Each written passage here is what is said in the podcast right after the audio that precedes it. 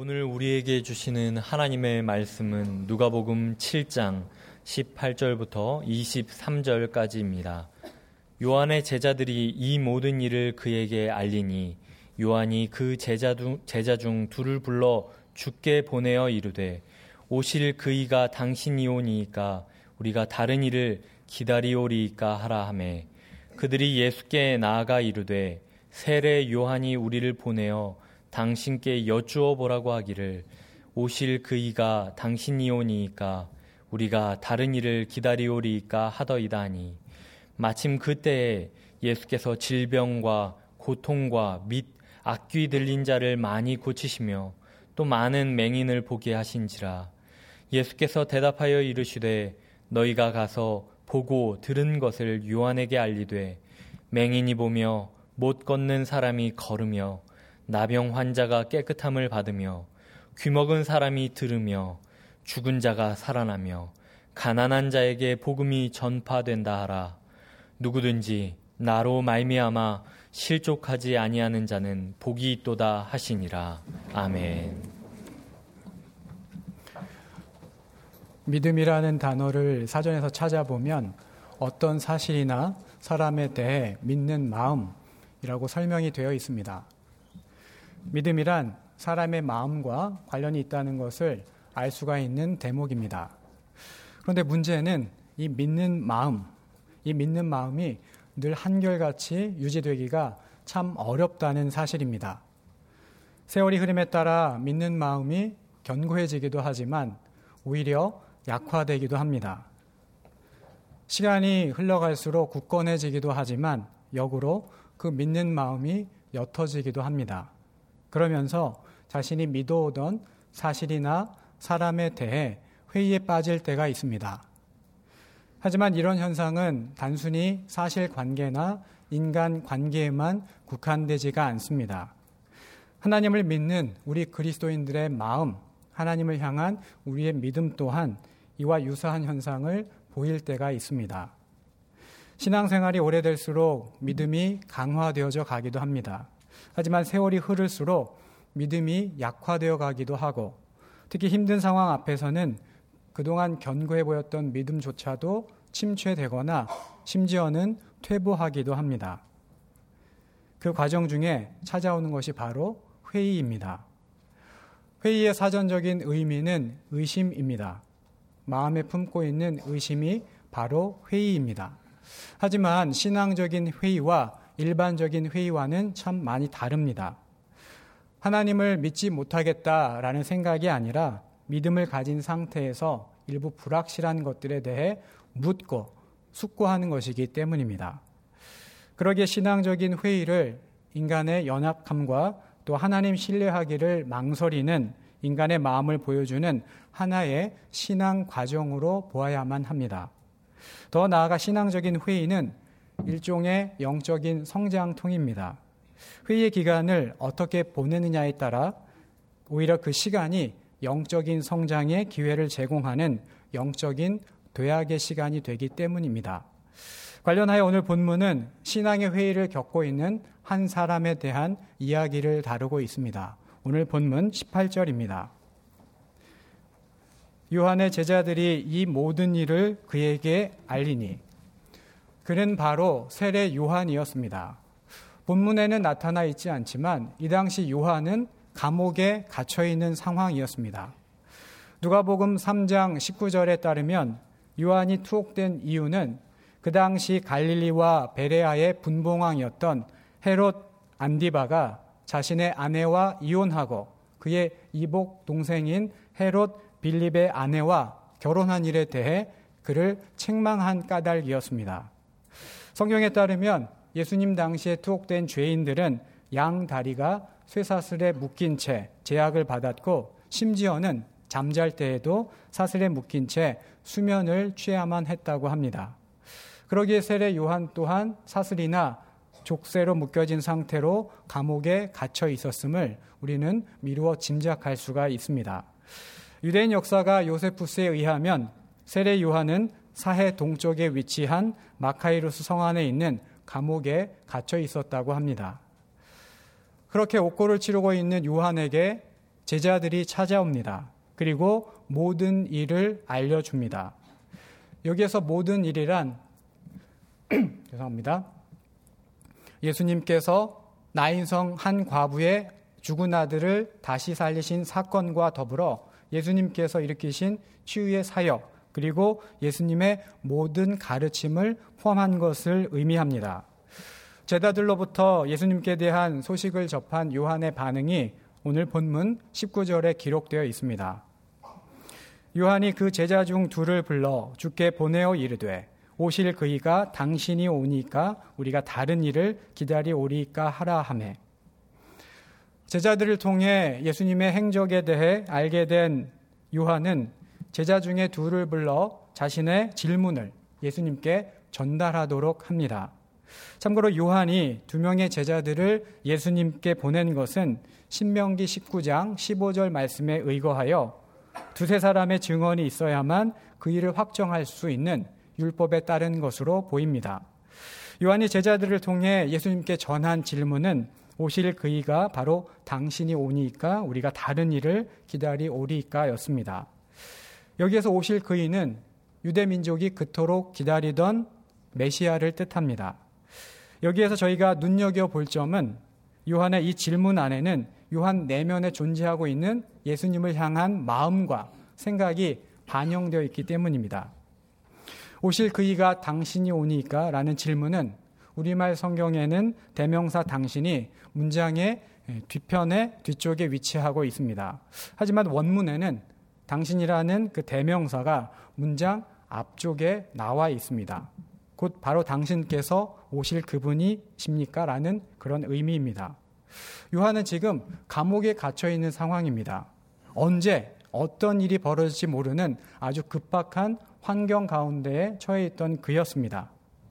그런 그의 질문은 혹시 당신이 오실 그분이 맞나요? 정도의 호기심 어린 질문이 아니었습니다. 바로 당신께서 오실 그분이 맞습니까? 정말 당신이 그분 맞습니까? 라는 아주 간절함이 실린 그런 질문이었습니다. 그런데 그 다음 질문에 요한의 더 솔직한 마음이 담겨져 있습니다. 우리가 다른 일을 기다리 오리이까? 세번역 성경은 이를 그렇지 않으면 우리가 다른 분을 기다려야 합니까? 라고 번역하고 있습니다. 이 질문의 이면에는 실은 우리가 다른 메시아를 기다리는 것이 맞지요? 라는 세례 요한의 예수님을 향한 일종의 회의가 담겨져 있습니다. 그도 그럴 것이 요한은 나시인으로 태어난 이래 늘 하나님 앞에 정결한 삶을 추구하며 살아왔습니다. 항상 하나님만을 바라보다가 빈들에서 임한 하나님의 말씀을 쫓아 유대 백성들에게 회개의 세례를 선포했던 그였습니다. 더 나아가 오실 그분의 길을 예비하며 그분의 길을 준비하고 있던 그였습니다. 그런데 지금 헤롯에 의해 부당하게 감옥에 갇혀 있는 상황이었습니다. 마침 제자들을 통해 들려온 예수님께 대한 소식에 희망을 걸었지만 예수님의 행적 속에는 그가 기대했던 이스라엘의 실질적인 회복의 모습은 찾아볼 길이 없었습니다. 그러기에 요한은 그처럼 회의 섞인 질문을 예수님께 하고 있는 것입니다. 여기에서 우리는 요한의 믿음에 회의가 찾아온 이유를 알 수가 있습니다. 바로 그의 잘못된 메시아관입니다. 요한은 기존 유대인의 가치관과 자신의 기대가 반영된 다른 그리스도를 기다리고 있었던 것입니다. 사실 예수님은 하나님의 섭리 가운데에 당신이 펼쳐 나가야 할 사역을 감당해 내고 계셨습니다. 문제는 요한의 오실 그분, 메시아에 대한 관점이 잘못되어 있었다는 점입니다. 요한은 자신이 생각하는 그리스도를 기다리고 있었습니다. 요한이 기대했던 메시아는 한마디로 심판자요 개혁가였습니다. 이 땅에 오시자마자 이스라엘을 압제하고 있는 로마 제국을 심판하시고 또 멸망시키시며 옛 다윗 왕국의 영광을 회복시키는 혁명적인 메시아였습니다. 그런데 정작 예수님은 그런 모습을 보여주시기는 커녕 자신을 가둔 폭군 헤롯조차도 심판하지 않으시고 자신은 여전히 감옥에 갇혀 있는 그런 상황이었습니다. 그러기에 요한은 그런 예수님을 향해 회의를 품었던 것입니다. 우리의 믿음은 여러 개의 신앙관들로 어, 이루어져 있습니다. 하나님은 누구신지, 예수님은 어떤 분이신지, 성령님은 과연 어떤 사역을 하시는지, 교회란 무엇인지, 또 죽음이란 어떤 과정을 의미하는지 등 신앙관들이 우리 믿음을 받쳐주는 중요한 중심 축들입니다. 하지만 우리가 지닌 신앙관에 인본주의적인 가치관이나 자기 중심적인 생각이 결부되었을 때 예기치 못한 상황을 맞이하게 되면 오늘 본문에 요한이 보여주는 모습처럼 우리 또한 신앙적인 회의에 빠지기 마련입니다. 왜 하나님은 나에게 이런 일이 일어나게 하시는 건가? 왜 하나님은 이렇게 하지 아니하시는가? 하며 내 입장에서 하나님의 모습을 재단하는 그런 어리석음을 범하고야 맙니다. 그나마 오늘 요한처럼 예수님께 나아가 회의에 찬 질문을 드리는 것은 오히려 바람직합니다. 그런 과정을 통해 그릇된 신앙관을 재정립할 수 있는 그런 계기를 마련할 수 있기 때문입니다. 하지만 일부 그리스도인들의 경우 회의의 과정 속에 질문은 생략한 채 오히려 하나님께 등을 돌리곤 합니다. 저희 동네에 가게를 운영하시는 사장님이 한 분 계십니다. 그런데 이 사장님이 예전에는 정말 열심히 신앙생활을 하셨다고 합니다. 그런데 요즘에는 교회 근처에도 나가지 않는다고 하십니다. 이유인 즉슨 여동생을 너무 일찍 데려가신 하나님이 원망스럽기 때문입니다. 물론 사랑하는 여동생을 먼저 떠나보낸 일은 정말 가슴 아픈 일입니다. 그러기에 신앙적인 회의와 어느 정도의 방황의 시간을 갖는 것은 충분히 공감이 됩니다. 하지만 그렇다고 신앙생활 자체를 그만두는 것은 전혀 별개의 문제입니다. 오히려 더 열심히 신앙생활을 하며 하나님께서 왜 그러셨는지, 아니 왜 그런 일이 일어난지에 대해 하나님께 여쭤봐야지요. 안타깝게도 그분의 신앙관이 제대로 잘 정립되어 있지 못하기에 일어난 현상입니다. 아담과 하와의 범죄 결과 우리 인간에게는 피할 수 없는 죽음이 생겨났습니다. 하지만 그리스도이신 예수님께서 이 땅에 오셔서 십자가에서 우리의 죄 대신 죽어주심으로 우리는 죄사함을 받았고 더 나아가 사망에서 생명으로, 영원한 생명으로 옮겨진 사람들이 되었습니다. 3일 만에 살아나신 주님 안에서 영원한 생명을 허락받은 것입니다. 하지만 저희가 영원한 생명으로 가기 위해서는 반드시 거쳐야 하는 관문이 있습니다. 바로 죽음입니다. 그 누구도 죽지 않고는 영원하신 하나님의 나라인 천국으로 입성할 수는 없습니다. 지금은 어떤지 모르지만 저는 한때 천당 아래 999당이라고 불리는 캐나다 밴쿠버에서 살았던 적이 있습니다. 천혜의 환경을 지닌 그런 도시이기에 세계적으로 꼽히는 아주 멋진 도시 중의 하나로 불렸습니다. 하지만 그곳에 살고 계신 분들에게도 고통과 슬픔, 아픔과 절망이 있었음을 저는 생생하게 목격했습니다. 아무리 999당이라고 할지라도 진짜 천당은 아니기 때문입니다.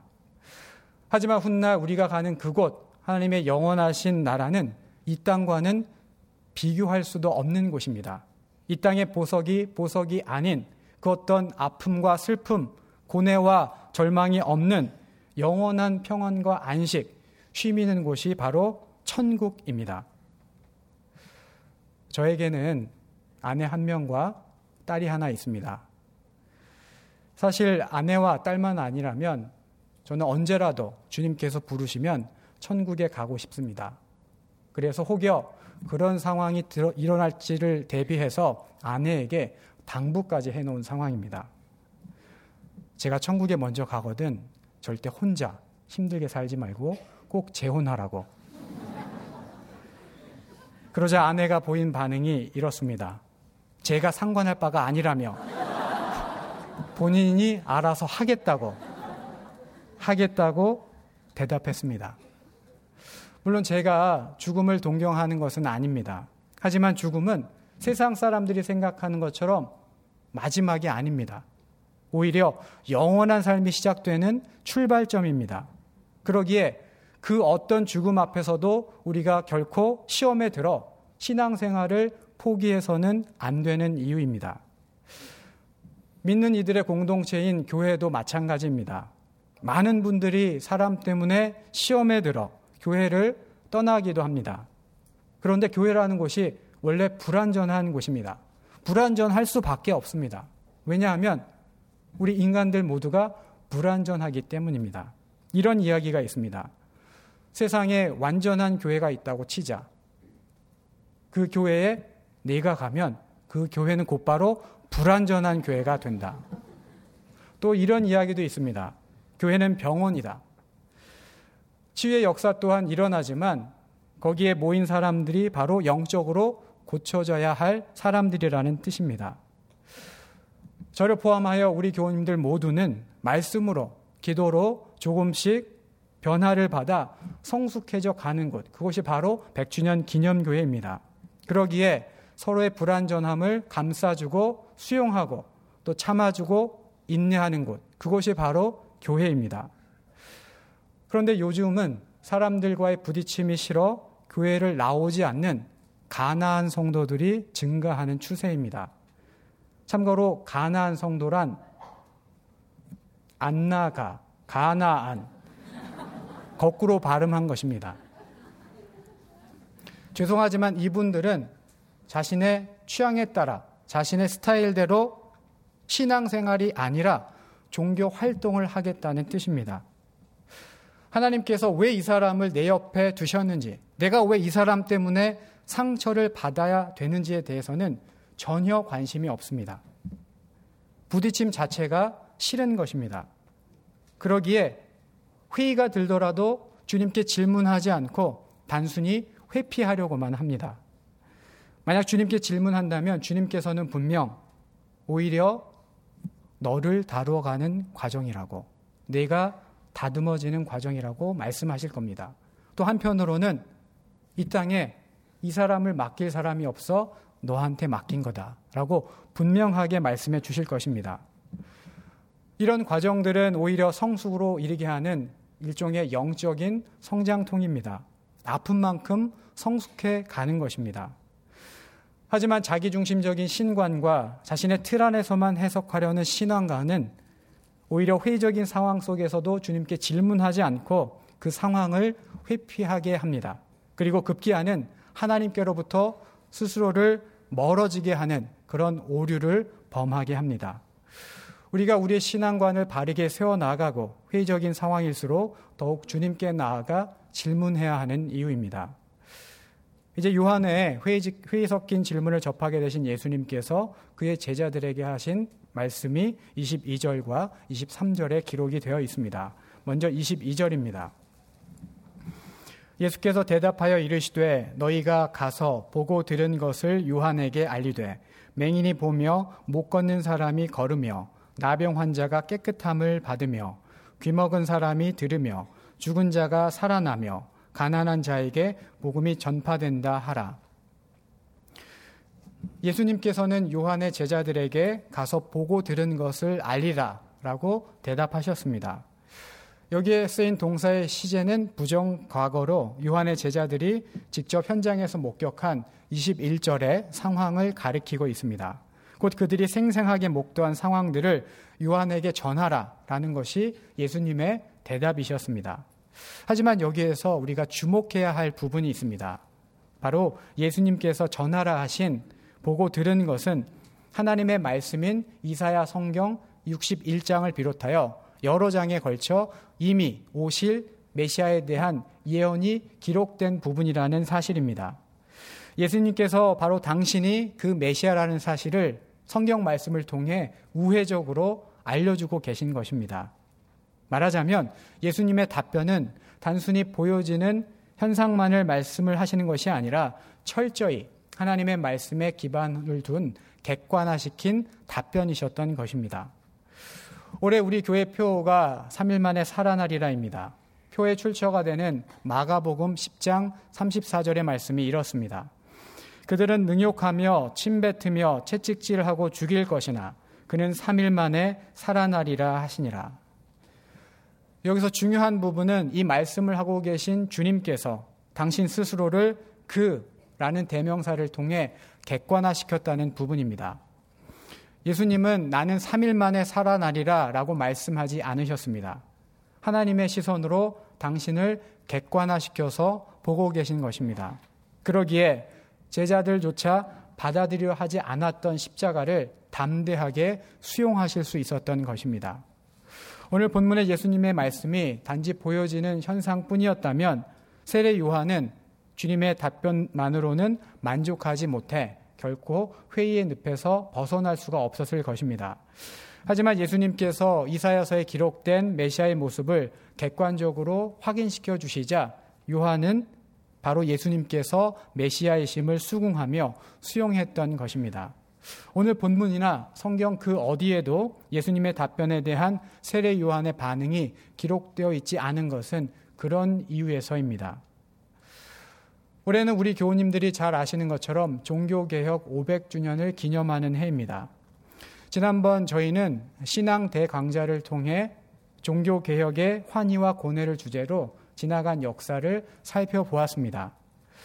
그때 한 강사분 이렇게 말씀하셨습니다. 올해는 종교개혁 500주년이 아니라 500회 되는 해라고.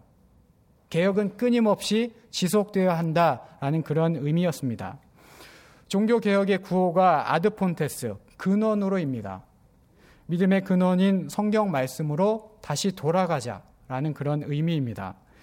신앙의 회의로부터의 탈출과 신앙 개혁을 통해 우리의 믿음이 영적으로 성숙해져 가기 위해서는 하나님의 말씀에 근원을 두어야만 합니다. 그럴 때 비로소 우리의 회의로부터의 탈출과 신앙의 개혁과 믿음의 성숙은 이루어지기 마련입니다. 비록 예기치 못한 상황, 우리가 기대하지 못한 상황 속에 우리가 회의에 빠질 수는 있겠지만 성경을 통해 우리 자신과 우리가 처해 있는 상황을 하나님의 말씀으로 객관화할 때에 우리는 비로소 회의의 수렁으로부터 벗어나올 수가 있습니다. 회의의 터널에서 걸어 나올 수가 있습니다. 하나님의 말씀인 성경인 우리로 하여금 회의에서 확신으로 나아가게 하는 영적인 동력을 제공해 주기 때문입니다. 이제 오늘 본문 마지막 절 23절입니다. 누구든지 나로 말미암아 실족하지 아니하는 자는 복이 있도다 하시니라. 예수님께서 요한의 제자들에게 하신 마지막 말씀입니다. 이 말씀의 뜻은 당신에 대한 지나친 기대와 그릇된 선입견으로 인해 걸려 넘어지지 않는 사람은 복되다 라는 그런 의미입니다. 다른 말로 하자면 자신의 기대와 선입견을 내려놓을 때에야 비로소 예수님을 바르게 믿는 복을 누리게 된다라는 그런 의미입니다. 오늘 본문의 세례 요한은 유대주의적인 메시아관과 개인적인 기대가 잘못 병합되어서 메시아이신 예수님을 향해 회의를 품었습니다. 특히 감옥에 갇히는 고난의 상황은 그로 하여금 그가 지닌 회의 깊이를 더 깊게 하였습니다. 하지만 중요한 것은 그런 회의의 과정 속에서도 요한은 포기하지 않고 예수님께 질문했다는 사실입니다. 그에 따라 예수님께서는 성경을 기반으로 답변해 주셨고 요한은 예수님께서 메시아라는 사실을 수용하게 됩니다. 결국 요한은 회의로 인해 실족한 것이 아니라 오히려 확고한 믿음의 자리로 나아가는 영적인 교두보를 마련한 셈이었습니다. 우리 그리스도인의 인생은 한마디로 신앙 여정입니다. 아무리 믿음이 좋은 그리스도인일지라도 한두 번쯤은 회의에 빠지기 마련입니다. 연약하고 불완전한 우리이기에 어쩌면 당연한 일입니다. 하지만 중요한 것은 그렇게 회의가 찾아왔을 때에 어떻게 잘 극복하느냐가 관건입니다. 존 칼빈이 이런 말을 했습니다. 하나님은 연약한 우리에게 적응하신다. 하나님은 연약한 우리에게 적응하신다. 우리가 우리 자신의 연약함을 인정하고 예수님께 대한 선입견과 자기 중심성을 내려놓고 주님께 질문한다면 우리 주님께서는 분명히 말씀으로 대답해 주십니다. 그를 통해 우리는 하나님의 말씀인 성경으로 나와 상황을 다시 한번 객관화함으로 하나님의 시선으로 회의에서 확신으로 나아가는 영적인 도약을 경험하게 될 것입니다. 회의는 결코 우리 신앙 여정의 위협이 아닙니다. 오히려 우리에게 영적인 성장의 기회를 제공하는 확신으로 인도하는 영적인 통로입니다. 사랑하는 교우님 여러분, 우리가 아무리 회의적인 상황 속에 갇힐지라도 하나님께 등을 돌리는 어리석음을 범하지 마십시다. 아무리 감옥 같은 회의의 상황일지라도 주님께 나아가십시다. 그리고 주님께 질문하십시다. 그리고 주님께서 말씀으로 응답해 주심으로 그 말씀으로 우리의 그릇된 신앙관을 교정받으십시다. 그럴 때에 비록 우리가 우리를 덮쳐오고 엄습해오는 고난과 시련 가운데 있을지라도 끝까지 주님을 향한 믿음과 확신에 거하는 복을 누리게 될 것입니다. 이것이 바로 오늘 세례 요한의 모습을 통해 하나님께서 우리 모두에게 전해주시는 영적인 메시지입니다. 기도하시겠습니다.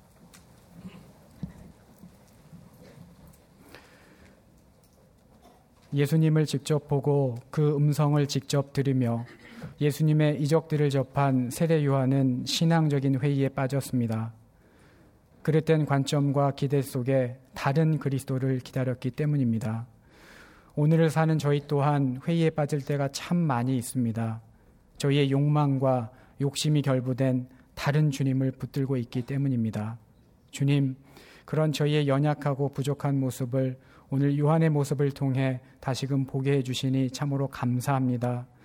이제부터 그 어떤 신앙의 회의가 드는 상황일지라도 결코 도피하거나 주님께 등을 돌리지 않기를 원합니다. 수용하기 어려운 상황일수록 주님께 나아가 질문하게 해 주십시오. 연약한 저희에게 적응해 주시며 말씀으로 응답해 주시는 주님을 찾게 해 주십시오. 그리고 주님의 응답에 힘입어 저희와 상황을 하나님의 시선으로 객관화함으로 그릇된 저희의 신앙관이 교정되게 해 주십시오. 그런 영적인 몸부림을 통해 회의의 자리를 박차고 나아가 확신에 거함으로 주님을 주님 그대로 믿고 섬기는 온전한 그리스도인으로 살아가게 해 주십시오. 그 어떤 연약함에도 불구하고 끝까지 저희를 붙들어 주시며 이끌어 주시는 신실하신 주 예수님 이름으로 기도드립니다. 아멘.